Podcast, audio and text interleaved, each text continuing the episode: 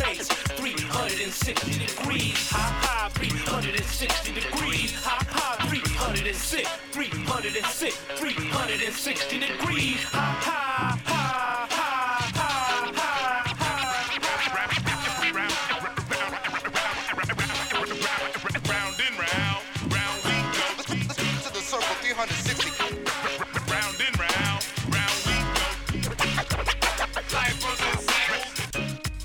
Good evening, everyone, and welcome to 2021, and welcome to Full Circle, your cultural affairs radio magazine, produced by members and graduates of the First Voice Apprenticeship Program, broadcasting from right here at KPFA in Huichin, occupied Ohlone territory, also known to settlers as Berkeley. This week, we will dive into the new year with you, and on tonight's show, we will hear the voices of the newest apprentices as they begin their studies and training to eventually take the full circle mic. We'll also get an update from the situation in Yemen and the hopes for a new year and the new U.S. administration. Joining us will be Dr. Aisha Jumaan of the Yemen Relief and Reconstruction Foundation and Jehan Hakim of Yemeni Alliance Committee. And later, we'll close out the show with our own Joy Moore and her thoughts going into this new year. All that, and of course, some great music tonight on Full Circle. I am your host, again, Free Will and Franklin. Keep it locked right here to KPFA.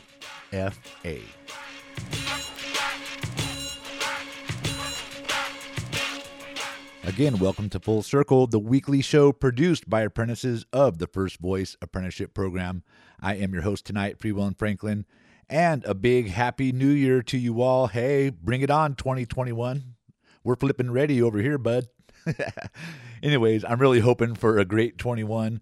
Let's get it together and kick this COVID's butt. And also, let's get it together and keep the heat on these newly elected officials to be sure they are serving our communities properly and fairly. And yes, that includes our new president and vice president. I have been in the streets during the Bush administration, the Obama administration, the Trump years, and I know I'll be in the streets to hold Biden and Harris accountable. Okay, enough of my little rant. Um, I want to share something special with you all tonight, and that is the awesome new voices we have come into full circle in 2021. Like the rest of the world, we here at KPFA and the First Voice Apprenticeship Program have had to adapt to our changing situation due to COVID 19 restrictions. But we are happy to report that we have now begun online classes and training to keep our voices fresh and ever changing. Here are three of our new First Voice apprentices Ozzy, Devon, and Pamela. Well, hi. My name is Ozzy Carter, and I use the she, her, and they pronouns. You know, staying relevant is my primary concern. And as an artist and curator, I want to provide a platform for others. Now, my passions as an agent for social change, things revolve around the criminal justice system, my passion. And this includes the dismantling of the prison industrial complex, replacing it with the healing and restorative justice practices that emphasizes repairing the harm that's caused by criminal behavior.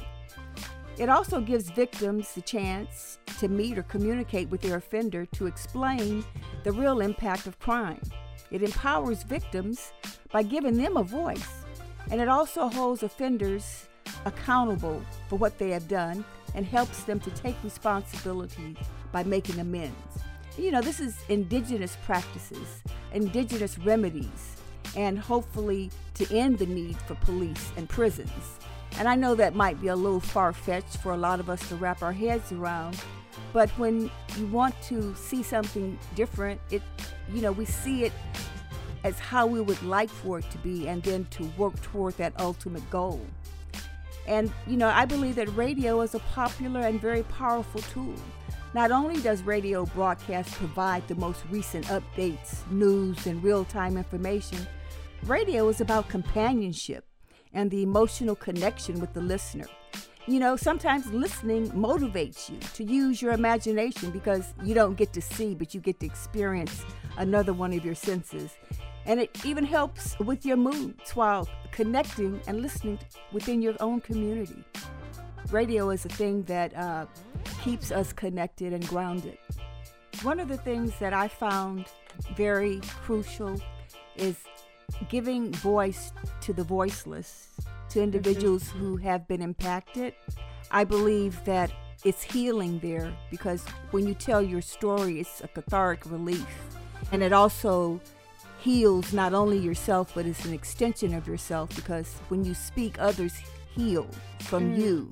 Whether mm. you're whether you're touching and telling their story, or telling someone else's story, and they can hear and feel that through your voice. Mm. And it's the magic of heart to heart connection. And that's mm-hmm. what I think listening to the radio. We listen not only with our ears, but also with our hearts.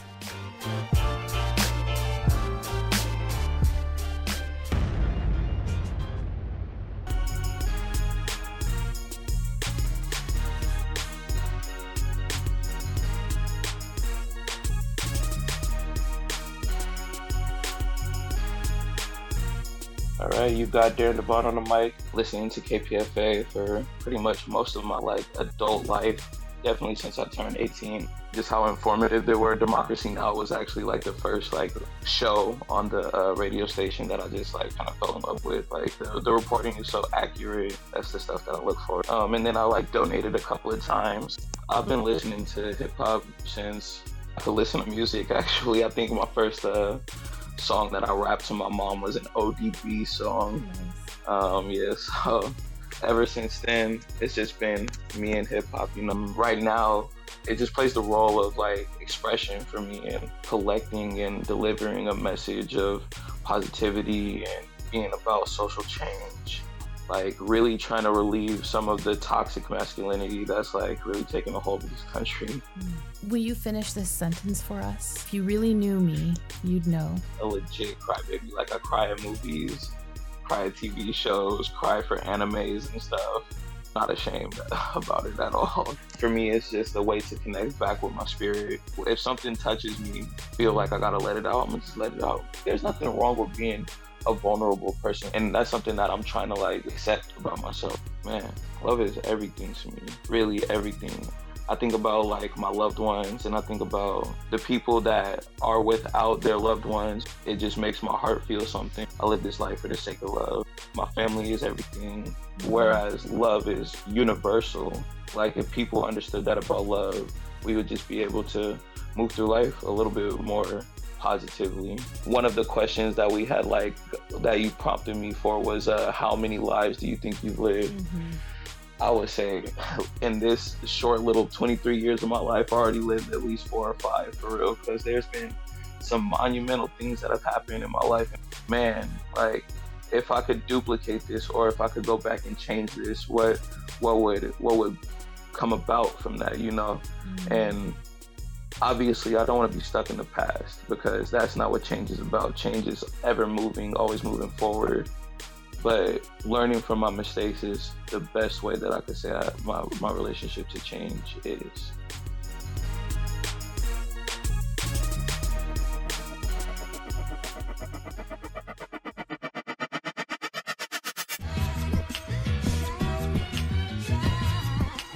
This is Positive Pamela with the First Voice Apprenticeship Program.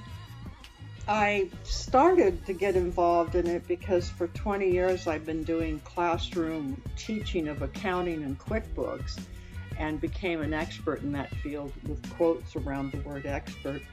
And I had this desire to be able to articulate more precisely. So I started this quest, and then of course I listened to KPFA all the time and found out about the um, First Voice Apprenticeship Program. So that's what started the path into the apprenticeship.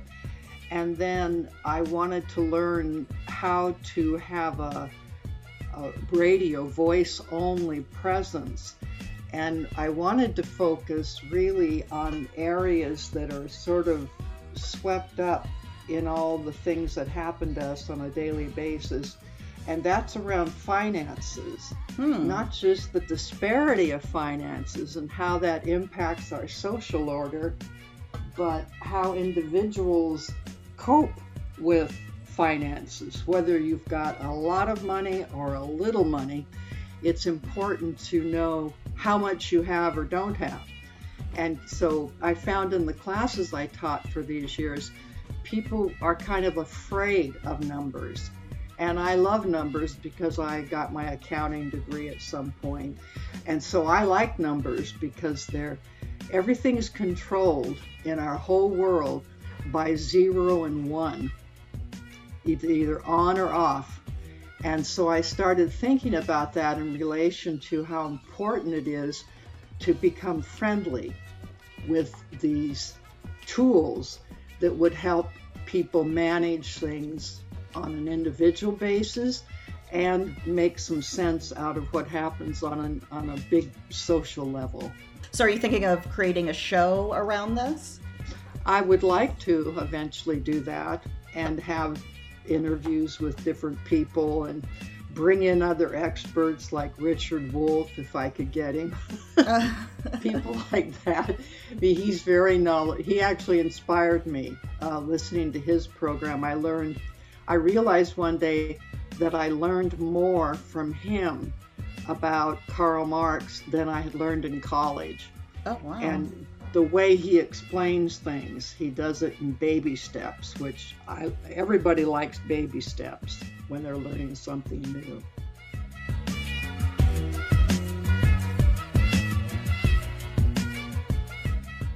Welcome back to Full Circle right here on 94.1 FM, KPFA, and kpfa.org. I am Free Will and Franklin, your host tonight, and those voices you just heard were from our new group of First Voice apprentices. That last voice was Positive Pamela.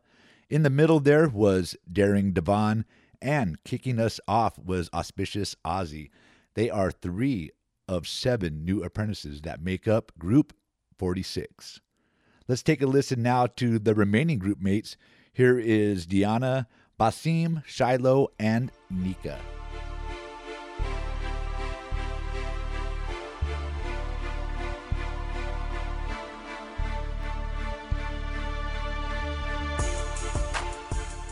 Hi, everyone. This is Delightful Diana coming to you from KPFA 94.1, the First Voice Apprenticeship Program. My background is in journalism, but written journalism. Um, I've been a newspaper reporter and done some magazine editing. And I started doing some research on a topic that really interested me, which was kids uh, raised in extremist organizations or cults, as people call them. And I decided I wanted to try presenting this information as a podcast. So I started trying to teach myself audio. I did take a few little classes, but not enough to really, really learn how to use the equipment and everything properly. So I did create a podcast. And in doing this, I realized I loved audio. I wanted to learn more about it. I hoped one day to work in radio. I, I kind of wanted to change my focus. So I, uh, you know, I heard about the the KPFA uh, First Voice apprenticeship. It seemed like a great way to raise my knowledge about all the things I would need to know to work in audio and in radio. So that's what brought me here. I'm definitely interested in kind of furthering my presentation of this topic, I'm really interested in, in women's rights and, and domestic violence, and I'm not sure specifically what kind of new program I would want to do relating to this, but I would like to look at these issues and take a look at the controlling behaviors that have hindered our rights and our speech. So that's one one thing I would like to do with this experience and it's ex- especially poignant at the moment because you know of everything we're going through in the pandemic. Domestic violence rates are going up and uh, it's just definitely an issue that i think should be looked at further. I'm also a grad student. I'm studying the psychology of coercive control. And domestic violence is one of the topics that, that is discussed. Um, so i'm furthering my knowledge in that and i really hope that i can i can bring it to kpfa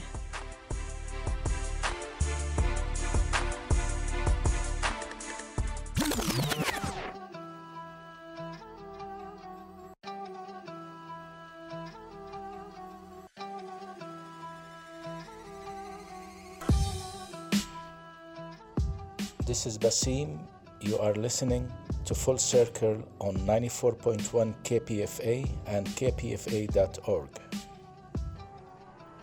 I always loved radio, and I grew up in the Middle East in an area filled with uh, oppressed voice. No one can speak anything. So this is my opportunity to come to this free land to uh, talk about things, to try to let our community, my community, to tell what's going on with them, what's going on with their life.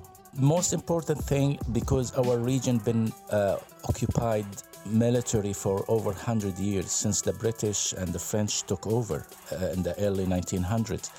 I would like to uh, try to fix their men- mentality. We have so many uh, mind been been uh, destroyed, so that's why first I need to look into their mind to see if they can talk about their miseries, uh, fight wars, whatever can come. But the most important thing, to let them or to let our community, the people who get like so many damage in their mind, to have the chance to talk about it, to open it, to let other people like open it. When you open things, it will help them to to to to come over it, to go or you know to fix their issues. So that's the main the most important thing. And then I would like to focus on what's issues that they're facing here, and of course, like the community been uh, against each other. I would like to see how we can open channels between the different groups, different mind, different religion. Uh, KPFA will give me the, the chance to open my voice. I've been oppressed in my um, region. Here, I would like to ask him to give us the chance and look at us as before anything we are not bad people we are human. So they give us the chance to listen to us to to just to feel with us to look at us from the heart. Don't judge us on any uh, issues they can might know or hear. Just give us hear our voices. I hope we can do that actually through this uh, kpfa which is one of the most important radio in the area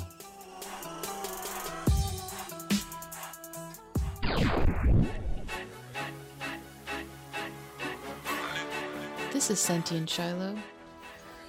I am an educator for liberation and I come from prison abolitionist work. I am an artist that works in social practice and I have lived in the town for over 20 years, so it feels like home to me. I started out working with Mumia Abu-Jamal a long time ago because I think maybe before you were even born, he was on death row, and I thought we thought they were going to kill him. So, so we did a lot. I did a lot of work in Portland and Philadelphia before I moved to the Bay, working with Move and um, for Mumia. I love the fact that KPFA it is an, a listener sponsored radio station.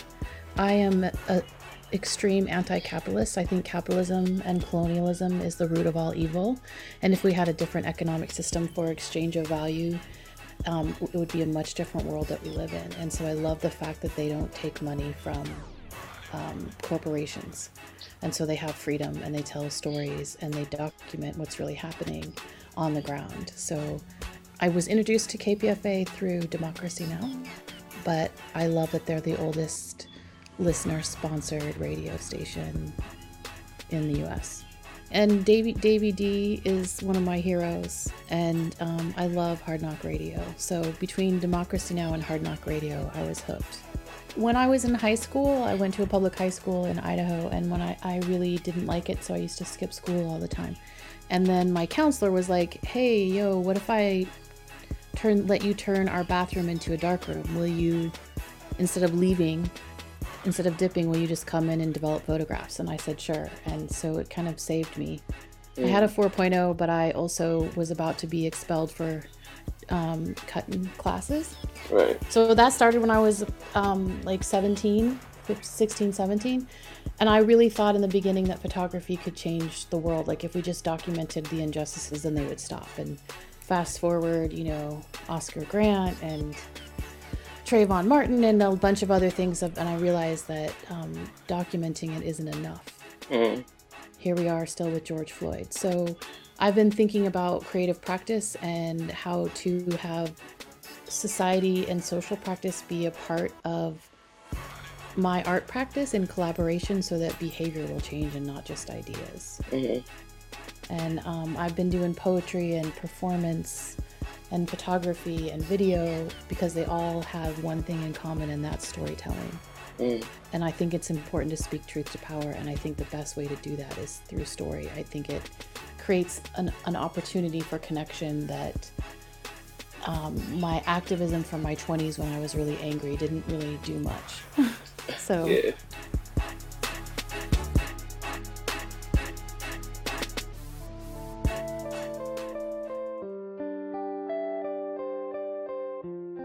My name is Nika. Um, I am a young person living in the Bay Area of California and I love plants. I am a teacher, I'm a writer, I'm a musician, and the topics that are most important to me are um, environmental justice and reclamation of land and culture. I really believe in bringing people together to talk about important things from different sects. That means policymakers, with grassroots organizers, with farmers, with researchers to come together to talk about environmental issues and see how their their specialties intersect and how we can all create a better world together. And um, I think that part of the reason I want to be on the radio is because I think that radio is a you know a powerful consciousness building tool. You can hear so many different people share their perspectives, sharing their stories, and what are we as humans if we're not storytellers and sponges for you know different different stories that people tell. So. I just believe in radio because I believe in hearing a lot of different perspectives, and I've learned so much from the radio. Everything from, like, I don't know, astrophysics to like histories of all different types of lands. And, you know, I've learned so many different things just by listening to, to podcasts and radio. So I really appreciate the power of radio because of even what I've learned and what I've been able to be exposed to through that type of media.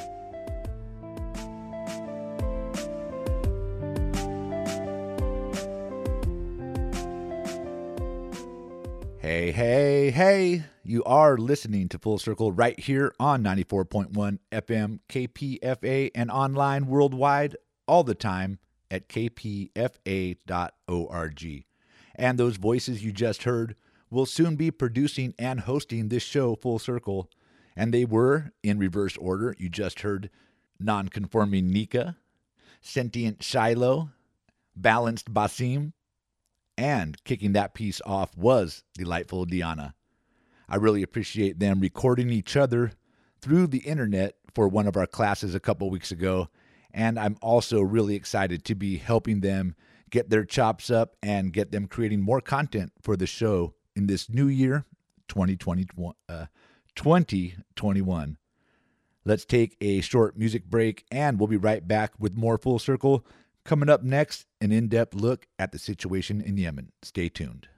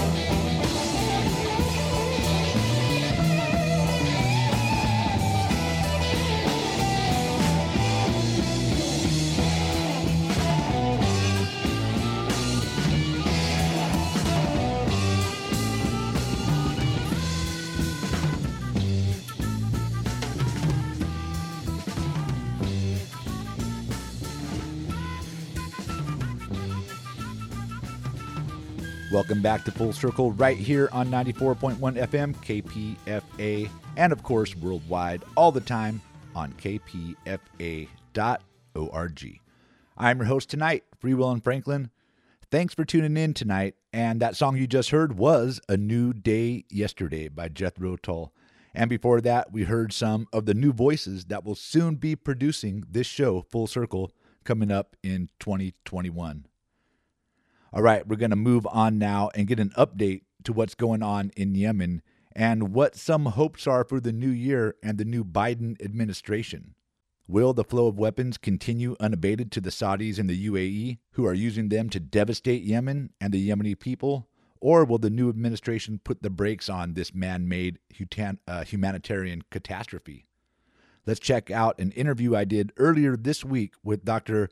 Aisha Jumaan of the Yemeni Relief and Reconstruction Foundation and Jehan Hakim of the Yemeni Alliance Committee. I want to bring our attention now in this new year to the ongoing situation still unfolding in Yemen. It has been about six years since the U.S. backed Saudi coalition has begun its aerial bombing campaign and naval blockade of Yemen. This, of course, has led to the direct killing of thousands of Yemeni civilians due to the bombs and other munitions. But of course, this has also plunged Yemen into a man made humanitarian crisis with half of the entire population basically starving and unfortunately uh, many starving to death. This is also including thousands of children. Well, I got two guests tonight. Dr. Aisha Jumaan is a Yemeni scholar and she's joining us. Also is Jehan Hakim. She works with the Yemeni Alliance Committee, and we appreciate you two coming on tonight. So let's start off with a little history so people can understand how we got here in 2021. What happened in 2015 when the then Yemeni President Mansour Hadi was ousted by um, possibly the Houthi fighters? Um, Mansour Hadi, then president, fled to Saudi Arabia where he called for military support from the Saudi government.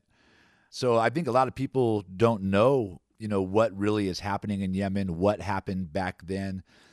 Can one of you tell us was this a popular uprising? Was this a rebel coup? Aisha Jumaan, can you bring us up to date on uh, what caused this? You're right. There was, I think, a combination of an, a popular uprising like many of the Middle Eastern countries, what was called then the Arab Spring that started in Tunisia, spread to the rest of the Arab world, including Yemen. And that led to um, Ali Abdullah Saleh, who was president of, of Yemen for over 30 years, to leave the presidency and handed to um, Abdrabbuh Mansour Hadi. He was to be president uh, for a two year period uh, and during that uh, those two years, there were um, what they called national dialogue between all the different uh, factions in Yemen. Uh, however, in the national dialogue, there were two groups that were not represented or listened to or heard to. Um, one was the Houthi group that was from the northern parts of Yemen, and the other one was the secessionist movement that was in the southern part of Yemen. And as the decisions were being made without really listening to these two groups, uh, it led to a lot of political uh, instability in the area. Ali Abdullah Saleh at that point in time also actually worked with the Houthis to allow them to come to Sana'a um, and take control. One thing that a lot of people don't realize is when that happened, um, the whole issue took place or without fighting which is very surprising for a country uh, like Yemen, where the population is heavily armed. So they went into Sana'a, they took control. There was an agreement between all the different groups at that point in time to have a unity government representing everybody. The UN envoy to Yemen at that point in time was uh, Jamal Benomar, who um, actually announced that the different government, the different groups in Yemen had agreed to have a unity government. When he made that announcement, unfortunately, the Saudi called him into Riyadh and, and within 48 hours about they started um, their air campaign airstrikes campaign and blockade of yemen. So that's basically what happened summarizing a, a very long period of time. Thank you for bringing us up to date on that. As i keep searching through the internet uh, to learn about Yemen, you could see that it's not well reported on. It's difficult to find information, especially um, past information on how this started.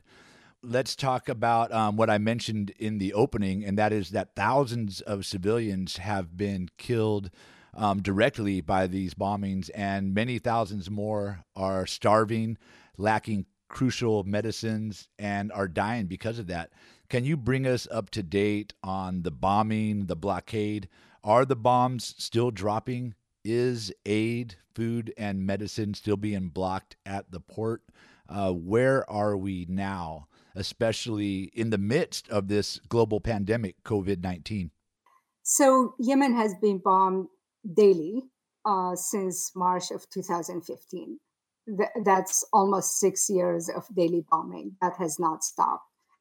Uh, the bombing targeted, unfortunately, uh, a lot of the civilian infrastructure in Yemen, including um, roads. There is a report that showed that the Saudi purposefully targeted a lot of the bridges connecting different uh, states in Yemen, and especially the capital Sana'a, to isolated. Sana'a is landlocked, and without those bridges that bring in food and fuel and medicine, uh, it would have been really a very devastating uh, situation for the population there. They targeted hospitals. We know uh, that MSF um, and Doctors Without Borders, at least four of their hospitals had been destroyed. 50% of the Yemeni health units and centers had been destroyed. They have targeted funeral homes, they've targeted everything, and mostly they've also targeted food uh, in Yemen. So anything that produces food, uh, all plants that produce food had been um, bombed. I actually think that they, that was purposeful to create famine in Yemen because they are trying to pressure the uh, population in Yemen to assist them in their war and aggression on Yemen. And they feel by punishing the Yemeni population that they will have an uprising. Um, so, in addition to that, as you know, they also have a blockade on Yemen limiting what gets into Yemen. For example, in June, July, and September of this year, the uh, percentage of fuel that got into Yemen is less than 1% of what Yemen needs. And we can, we all know the importance of fuel uh, for everything, whether you want to start work in hospitals. A lot of the hospitals had either reduced the number of hours they're working or closed completely. So they determine what gets into Yemen. When it gets to Yemen, a lot of the ships are diverted to Jeddah port, and they can stay up to uh, 200 and so days. And then the Yemeni population has to pay for uh, the fees of delaying the unloading uh, and the holding of these ships for over 200 days. Those fees end up being in millions of dollars.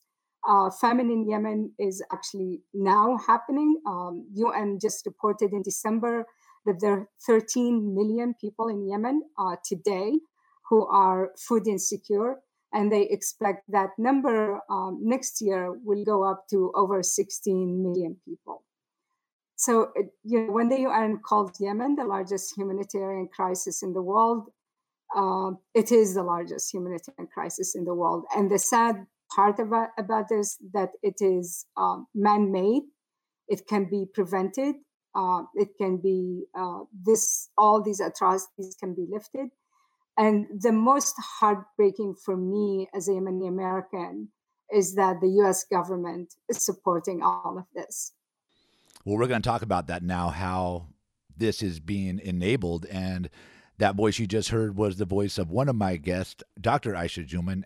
And also with this is Jehan Hakim, of Yemeni Alliance Committee. Well, let's talk now about how this is enabled by the United States, the UK, and other countries in the coalition. Um, the weapons, the logistical support, as many of our listeners know, the U.S. has played a major role in enabling this devastation.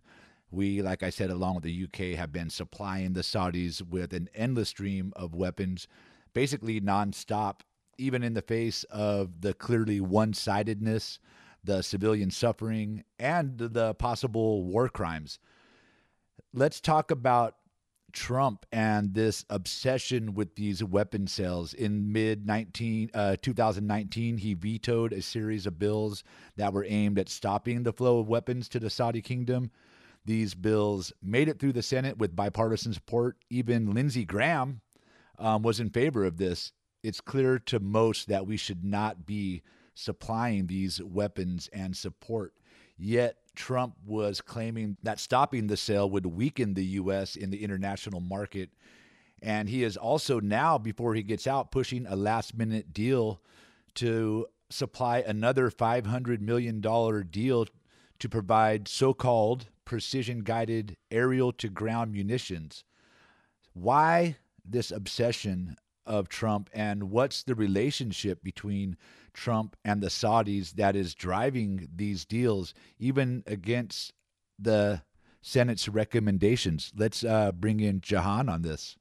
Thank you. Uh, thank you for sharing, Aisha, the human impact of this uh, war, which has been called the world's worst humanitarian crisis that we've seen in decades in modern history. I also wanted to shout out uh, Aisha Jumaan because she is also the president and founder of our partner organization who provides necessary aid even with all of the dynamics, the internal clashes. Uh, her group is volunteer led. They are called YRRF. I encourage folks to you know, if they're in the capacity to donate, to donate to YRRF, the Yemen Relief and Reconstruction Foundation. Um, so, you, you know, a lot of people hear about this country, this little country across the ocean, and why should we care? Because I see a lot when you know, progressives like Ro Khanna or Bernie Sanders are tweeting about Yemen, I oftentimes see many Americans saying, well, why should we care? Can we focus home? Um, and I, I understand. And I agree that our systems of education and healthcare and housing are a mess and they impact Americans in a real way. But we must stop disconnecting ourselves from where our taxes go and how international investments are contracted and what stain this is leaving on our ugly history and presumed future. Um, as you all know, US imperialism is not new and it's manifested differently by region, right? And we all, as, as Americans, have a role whether to be proactive or reactive and try to do something about it or remain complicit and turn a blind eye. At the US bombs that drop in Yemen have nothing to do with us. Um, so, specifically, what the role of the US has looked like. So, since March of 2015, as Aisha mentioned, mentioned Saudi Arabia, the UAE, and its coalition of a lot of other Arab uh, partners, which at one point were over 30 countries, have been bombing Yemen from above. So, it's aerial bombardment. They're not on the ground, there are no boots on the ground. And the coalition has been backed and supported by the US and the UK, who have been training Saudi forces. The US, we also maintain, repair, and upgrade the coalition's vehicles and aircrafts. We provide intelligence support and targeting assistance. And when I say targeting assistance, that school bus that was bombed in 2018 of August, full of school children who were killed, that was our targeting assistance. We also have Green Berets, US Special Forces at the Saudi Yemeni border. Um, the US used to refuel Saudi war uh, planes midair until 2018. And I want to mention why 2018 because that is the year that Khashoggi, the Washington Post journalist, was murdered by the Saudi regime. So something was scaled back back in 2018, um, but not much, as you can see, because we still provide military support.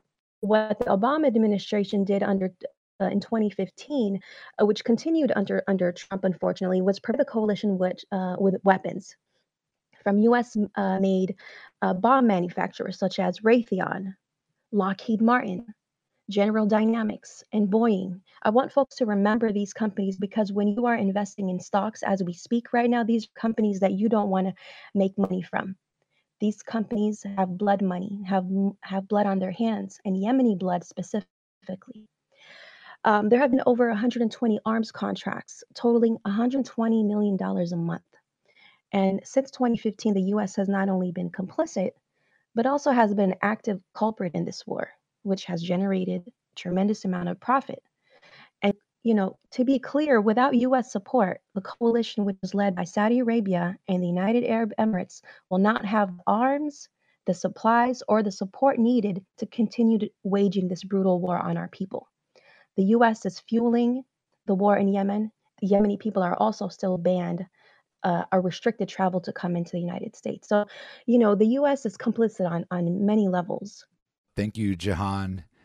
And that is the voice of Jehan Hakim, Yemeni Alliance Committee activist. And before that, you heard the voice of Dr. Aisha Jumaan. We have been getting an important update on the humanitarian crisis in Yemen. We're going to take a short music break here. And when we return, we're going to find out what are the hopes for 2021? What is the hopes for a Biden Harris administration? And what can we do about this ongoing devastation that um, our country is contributing to, is responsible for? Um, we'll talk about that when we return in just a moment after this break. Stay with us.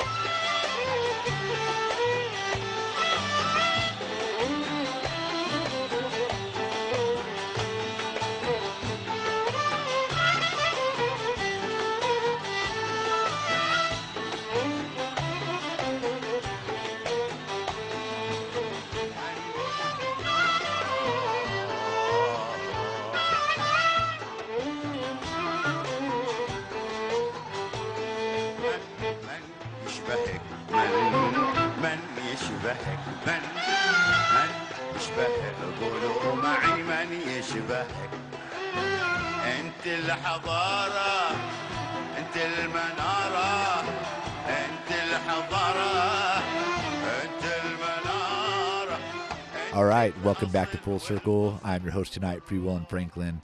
And I'm going to let our guest, Aisha Jumaan, uh, tell us uh, briefly about that song. Aisha, uh, tell us the name and the artist of that song and maybe some of the poignant words that they had said. So uh, the artist who is in that song is his name is Abu Bakr Salim. He is a very famous uh, singer from Yemen. He's famous throughout the Arab world, and this song is called "My Mom Yemen." Um, it's a very beautiful song where he talks to Yemen as a country as if he's talking to his mom. We have been getting an important update on the humanitarian crisis in Yemen. Like I mentioned, this has been a devastating six years in Yemen. This ongoing tragedy has been going on through the Obama administration, rolled on through the Trump administration, and is about to be handed off to the incoming Biden Harris administration. Let's take it back to uh, Aisha Jumaan real quick. What are you hoping for and working towards in 2021, especially now that the incoming new administration is here? Is there any hopes or signs that a Biden Harris administration will be any different than Trump or Obama administrations? Of course, that is the hope that we all have. Uh, without hope, it's going to be really very difficult for us to, perceive, you know, think of what's going to come after six years of atrocities committed against the Yemeni people with the U.S. administration support. Biden is said to have been against the war from the beginning. Um, he had uh, spoken publicly against it during the campaign uh, trail. So we are very hopeful that he will keep his word and that he, he will end the U.S. support for the Saudi war on Yemen. Um, without U.S. support, this cannot go on, not even for a single day. Bruce Riedel, who is um, you know a national security expert and had worked for the U.S. government for over 30 years national security uh, issued, had said that every day American support enables this war. He said not a single plane can take off without uh, American support. And the Trump administration concern that they may buy uh, weapons from other countries, it will take the Saudi and the Emiratis at least 10 years to be able to use uh, weapons from other countries because all everything they have right now is American made. So yes, we are hoping for peace. We're hoping that the Kamala Harris administration are going to keep their word. Uh, they're going to stop the support uh, for dictators, basically, uh, in the Middle East, and make sure that there is a peace agreement. The Saudis will never sit down and negotiate peace in good faith unless there is pressure from the US administration. We've seen that uh, happen at the end of 2018 when both uh, houses, the House uh, of Representative and, and the Senate, voted to um, stop supporting the Saudi war, which was then vetoed by President uh, Trump. They actually did sit down and negotiate in good faith. However, once that once that vetoed, they just decided to not continue the process. So we are hoping for a just peace. We're hoping that the blockade will be lifted. We're hoping that Yemen will be rebuilt.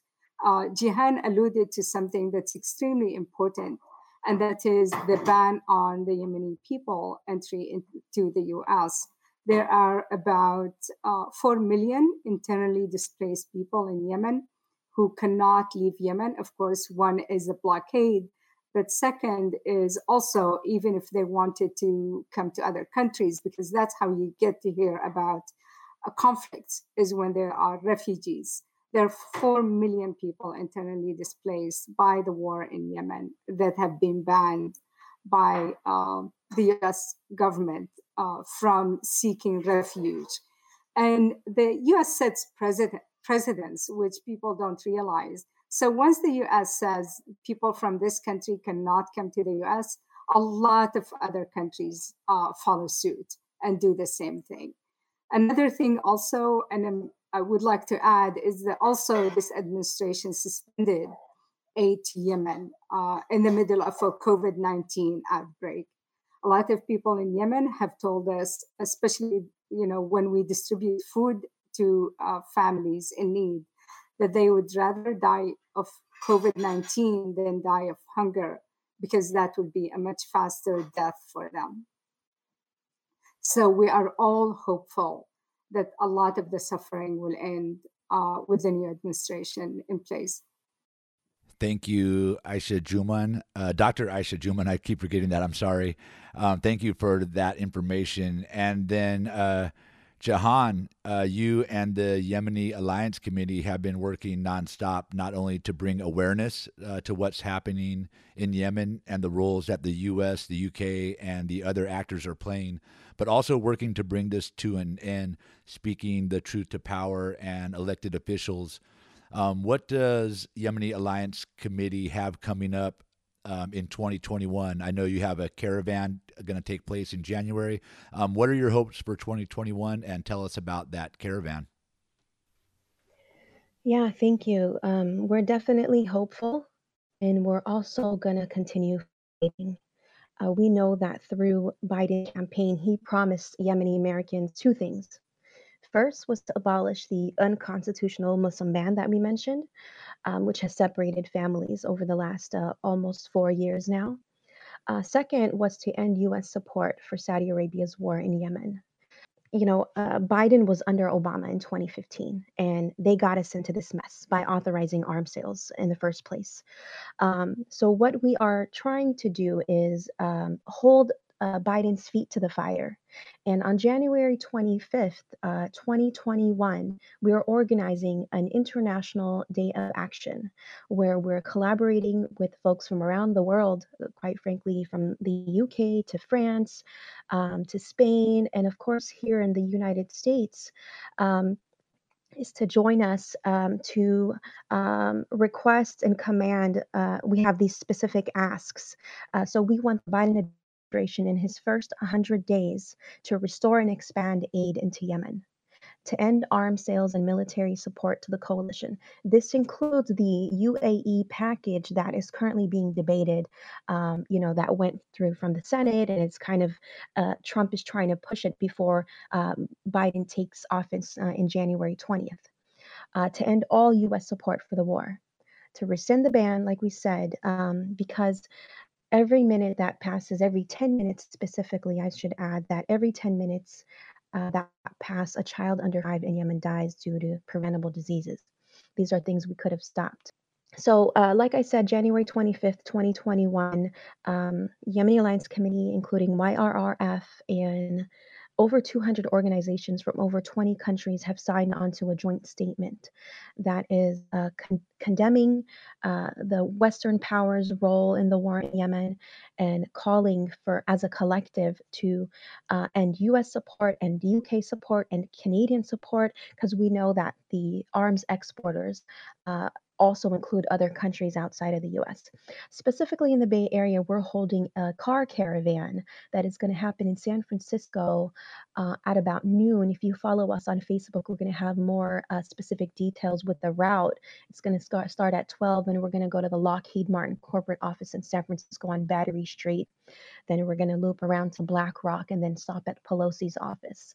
Um, so um, that's another thing that we're doing. And then lastly, I wanted to plug in um, we're also hosting a film screening, uh, a film by the name of Hunger Ward, which is really going to give us uh, an illustration of what the human impact of this famine looks like and how it uh, impacts children. Um, it's going to be a public uh, screening, so we encourage folks to register and sign on, and they can also to either our Facebook or Instagram platforms to plug in. Thank you. That is the voice of Jehan Hakim of the Yemeni Alliance Committee. You could follow Yemeni Alliance Committee on Facebook and Instagram. And of course, we will have a link on our website, kpfaapprentice.org, just after the show tonight. And before uh, Jehan spoke, you heard from Dr. Aisha Jumaan. I want to thank you too for uh, bringing us up to date and of course, I am uh, joining you in your hopes uh, for a good outcome for the Yemeni people in 2021. Uh, thank you for joining me tonight on Full Circle. Thank you. Thank you, KPFA. Thank you for the opportunity. Thank you. Uh, again, thank you. I appreciate you both. And uh, I will have links to how to contact both of you on our website after the show. Okay, welcome back to Full Circle. I am your host tonight, Free Will and Franklin. You just heard my interview with Dr. Aisha Jumaan of the Yemeni Relief and Reconstruction Foundation and Jehan Hakim of the Yemeni Alliance Committee, and I will post links and information to them and their organizations, including information on the planned caravan, on our website, kpfaapprentice.org, just after the show. Now we're going to wrap up our show tonight with some thoughts from our own Joy Moore.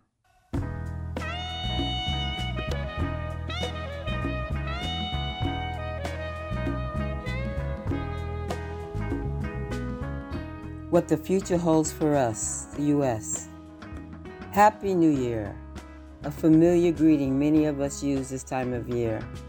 I don't know if it's a wish, a hope, or a prayer. As the new year turns over, we ask what's next. If the last four years have taught us anything, it's to expect the unexpected, particularly this year. The past four years have seen great changes in our social and political fabric. We're facing the greatest health crisis of our lifetime. The ugly head of racial and economic inequality has grown larger and louder. Our children are traumatized and in need. People are dying in the thousands, and we all wonder can it get any worse? Yet we know from experience that it can. Yes, it can get much worse, especially if we all go back to sleep, if we don't follow through. Yes, now the Democrats are in the White House with a small majority in the House of Representatives and a possible tie or slight lead in the Senate. But what does that future look like for us, the people? What do we do? We have to continue to hold our so called representatives' feet to the fire. We have to continue to express our discontent in activity, protesting, marching, writing, talking, singing, dancing, and be the change we want to see. We can't trust the elected folks to keep our interests at the center of their attention. They have funds to raise. We can't expect them all to sacrifice for the good of the people. They have special interests to satisfy. We, the people, have to keep them on task. Watch, listen, pay attention to what is said and done or not. We must see that their actions reflect our priorities, not big business. We must make sure that universal health care happens, that pandemic economic relief comes regularly, that police funds are redirected to social agencies like education and mental health, that fossil fuel pollution and decimation of the planet stops. We have to say it loud, often, and with the power of our collective voice and actions. We can bring about the change we need to see now. Power to the people. This has been Joy Moore, and I hope to enact a happy new year. Peace.